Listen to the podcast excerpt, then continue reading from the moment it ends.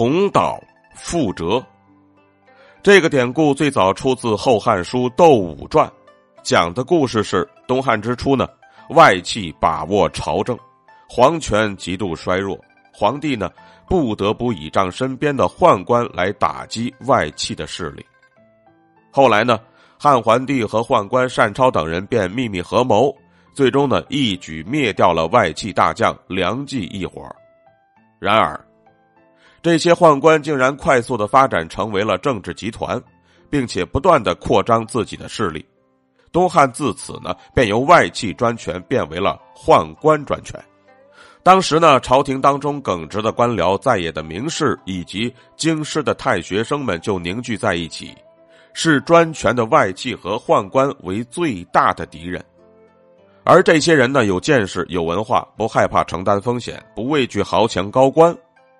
还不时的会对时政呢有所评价，而且一出口必然会尖锐深刻，尤其是在野的名士和太学生，总是会联名请愿，对朝政出谋划策。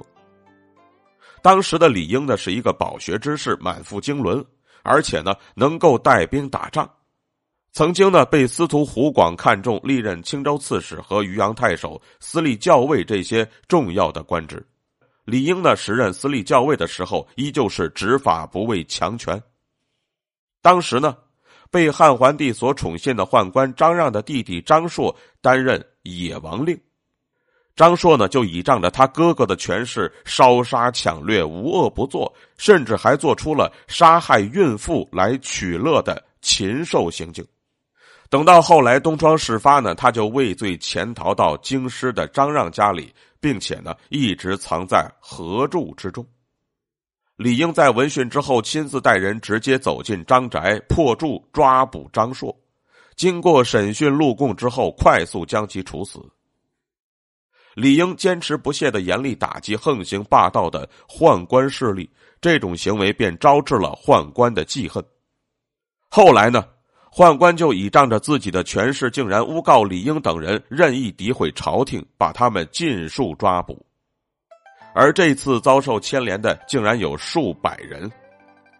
当时的窦武呢，是汉桓帝皇后的父亲，他对宦官专政呢也极度不满，他也给汉桓帝上书，痛斥宦官种种天灭地诛的恶行，为李英等人申诉冤屈。